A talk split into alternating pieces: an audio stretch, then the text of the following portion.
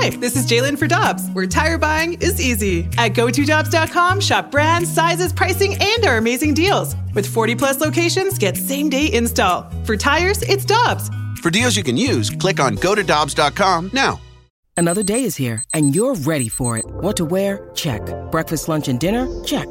Planning for what's next and how to save for it? That's where Bank of America can help. For your financial to-dos, Bank of America has experts ready to help get you closer to your goals. Get started at one of our local financial centers or 24-7 in our mobile banking app. Find a location near you at bankofamerica.com slash talk to us. What would you like the power to do? Mobile banking requires downloading the app and is only available for select devices. Message and data rates may apply. Bank of America and a member FDIC. Welcome back to Karraker and Smallmon here on 101 ESPN. Michelle Smallmon and the voice of the Cardinals, Dan McLaughlin, here with you. And we had some NFL action last night, the season opener. The Chiefs defeated the Texans 34 to 20. You heard that game via Westwood One here on 101 ESPN. And Kurt Warner, who was on the call, and of course is a St. Louis Rams Super Bowl champion, is joining us now on the Brown and Crouppen Celebrity Line. Kurt, thanks so much for taking the time out to join us. How you doing today? I am doing well. We got a little uh, football back. It's exciting to uh, to see that, and um, it's good to wake up and talk about it today. Absolutely, Kurt. Well, what was your biggest takeaway from the game last night? Um, well, I mean, you know, I think overall, big picture wise, just that uh, you know, as I said, that football's back. I think there's, you know, been so much as you guys know around all sports, and you know what the season was going to look like if we were going to get to a season, uh, the distinct challenges of you know 53 man rosters and the number of people that play in the NFL that we wondered if we would get to this point. So that's the first takeaway is that we got here. We played a game. It was a good football game. Uh, as far as in between the lines, uh, I think it's all about the Chiefs. Um, you wondered, you know, their roster stayed intact. You wonder if this team has a chance to repeat, and um, it sure looked like they they do with, with what they did last night. Um, you know, at times maybe even better than what we saw last year with the emergence uh, of their young rookie running back, and um, it was a great start for them uh, from from that standpoint. I'm excited to see you know who can step up and, and challenge them. Kurt, it was great to hear your voice on the call. Awesome job. Um, I got to ask you, I was listening to the game after the Cardinal game on the radio. It sounded like a normal football game. It went to a challenge on what would have been the first touchdown. And so when I do the Cardinal games, we're piping in crowd noise. So you had 17,000 fans there. They overturned what would have been a touchdown, and then you heard the boo. So what was it? it was great. So you could, if you were there, you had 17,000 fans. So could you hear the 17,000 and then was crowd noise being piped in? What, what was that like if you were on site with the crowd?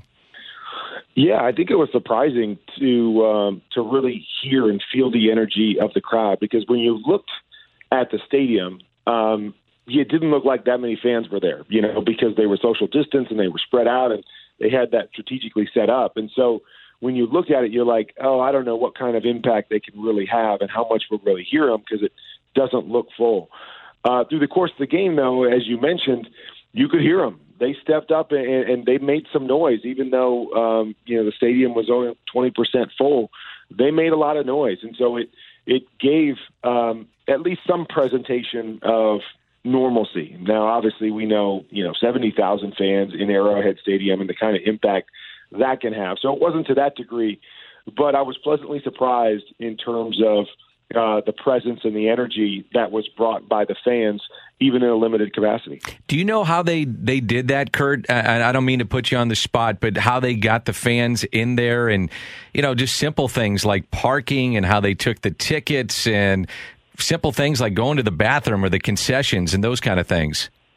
Um, yeah, I mean, you know, there there was a bunch of stickers, you know, all over the stadium uh, that said social distancing. So it was almost like uh, if you were in a line um, you know, you stand here, the next person stands there. So they give you kind of that reference point. Um, you know, when we walked into the stadium, I had to walk through, um, you know, some lines and, and some gates that were set up, and they had, you know, this uh, new technology temperature thing. And so as you were simply just walking up to the counter, they said, okay, your temperature's good. They're taking your temperature. They're, they're seeing all of that. And so it wasn't a long process. It was more just walking through.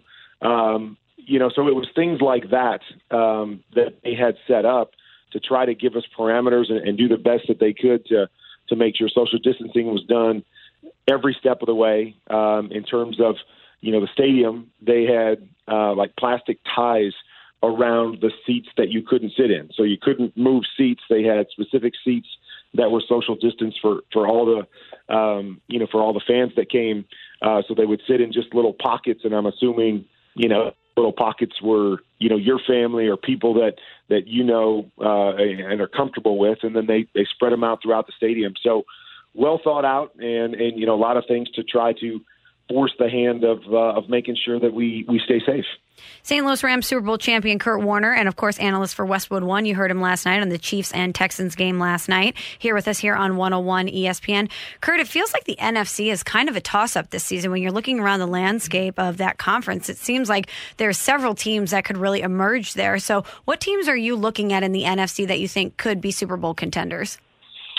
You know, I think you're right. You know, I mentioned the AFC before, and you know, I see Patrick Mahomes as kind of the guy that's that stands above everyone else, and waiting to see if there's a quarterback in that AFC that can step up and, and match him and really challenge the Chiefs. On the NFC side, it's exactly the opposite. I mean, uh, eight of the 16 starters here in Week One will be uh, you know quarterbacks that have led their team to the Super Bowl, and so it is very much a toss-up. I could see a lot of different teams winning that side of things. You know, I'm fascinated by the NFC South with Tom Brady and Drew Brees. I think both of those teams are going to be really, really good this year. You know, you look at the NFC West. I think all those teams are going to be really good this year. They, you know, you got the 49ers that are back. Seattle's always good. I think the Rams are going to be improved from their nine wins last year, and I think the Cardinals – you know, on paper are one of the most improved teams. Uh, we'll see how they handle, you know, year number two for Kyler Murray and, and Cliff Kingsbury and the the adding of uh, DeAndre Hopkins. So I, I, I'm with you. I think the NFC is much more wide open, much more competitive from, um, you know, that top quarterback standpoint because it's a quarterback driven league. If you don't have that guy, it's very, very hard to compete for a championship.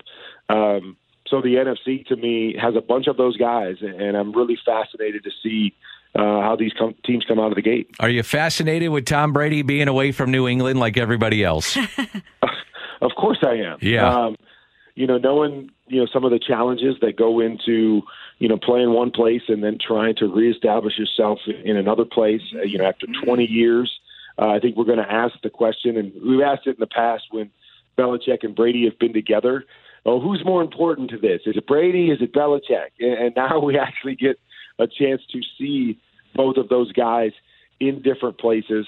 Um, but I think Tom Brady's in a great situation. I think Bruce Arians is a great coach, and he's got a bunch of talent around him. So I think he's in a better situation to really succeed out of the blocks than you know Coach Belichick is. But you know you have to assume Coach Belichick's going to do a great job as well. But yes, I am fascinated to see Tom Brady in another uniform playing in a different offense, um, and to see how he picks up from from you know all the great accomplishments that he's had over the first twenty years. Kurt, another quarterback that I'm really intrigued by this season is Aaron Rodgers. We know he plays with a chip on his shoulder, but now with the Packers drafting Jordan Love, I wonder if we're going to see a, a sharper Aaron Rodgers this season. What do you think? Well, I mean, uh, you know, Aaron's Aaron's great, and he's he's so talented, and as you've mentioned it, we've seen numerous times throughout his career when when something kind of gets him re-energized or refocused, the kind of runs that he's able to to go on. Um, and so it would not surprise me if he came out and had an MVP type year because he's obviously capable of that. But I think the question with with all of it when it comes to Green Bay is are there enough guys around Aaron Rodgers to help him be that guy? You know, they have Davante Adams, who's great. Uh, Aaron Jones, I really like but they didn't make a, a, you know very many upgrades on the offensive side of the ball. And Aaron's been asked to do a lot within that offense, especially with the limitations at wide receiver. So, do I think Aaron comes out focused and ready to go? Of course I do.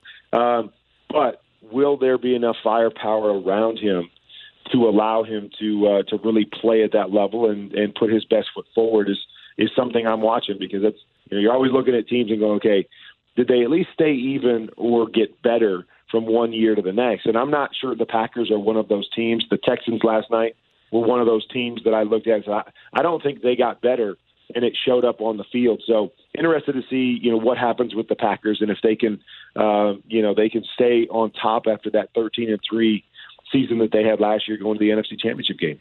Kurt, you mentioned that uh, you you felt the the football on the field was was very good last night. So generally speaking, no preseason games this weekend in the league. Do you think uh, because of no preseason games, do you think the football in the league, generally speaking, across the board, will be sharp uh, in the NFL this weekend? I hope so. You know, I was pleasantly surprised last night. Um, you know, we talked about a little bit on the broadcast. You know, you're going to be in the back of your mind. You're going to have these different storylines uh, that you wonder if the pandemic and the lack of preseason and those kinds of things uh, will affect. You know, one of the things is tackling. Um, not a lot of contact. Um, what's tackling going to look like? Something I got my eye on. You know, the offense and defensive line. You know, there was a time last night. You know, Mitchell Schwartz uh, basically just whiffed on a defensive end and gave up a sack on Patrick Mahomes. And you know, Mitchell Schwartz never gives up a sack, and, and and nothing like that. So you wonder if some of the lack of practice and contact and, and being able to do some of that affects little things that that we'll all have our eye on. But uh, you know, as you said, overall, I thought the game was really clean, and I thought it was really good football. Um, and I'll be fascinated to see if that kind of holds true for all of these teams, or if it's more kind of veteran laden teams like we saw last night that have been there, done that.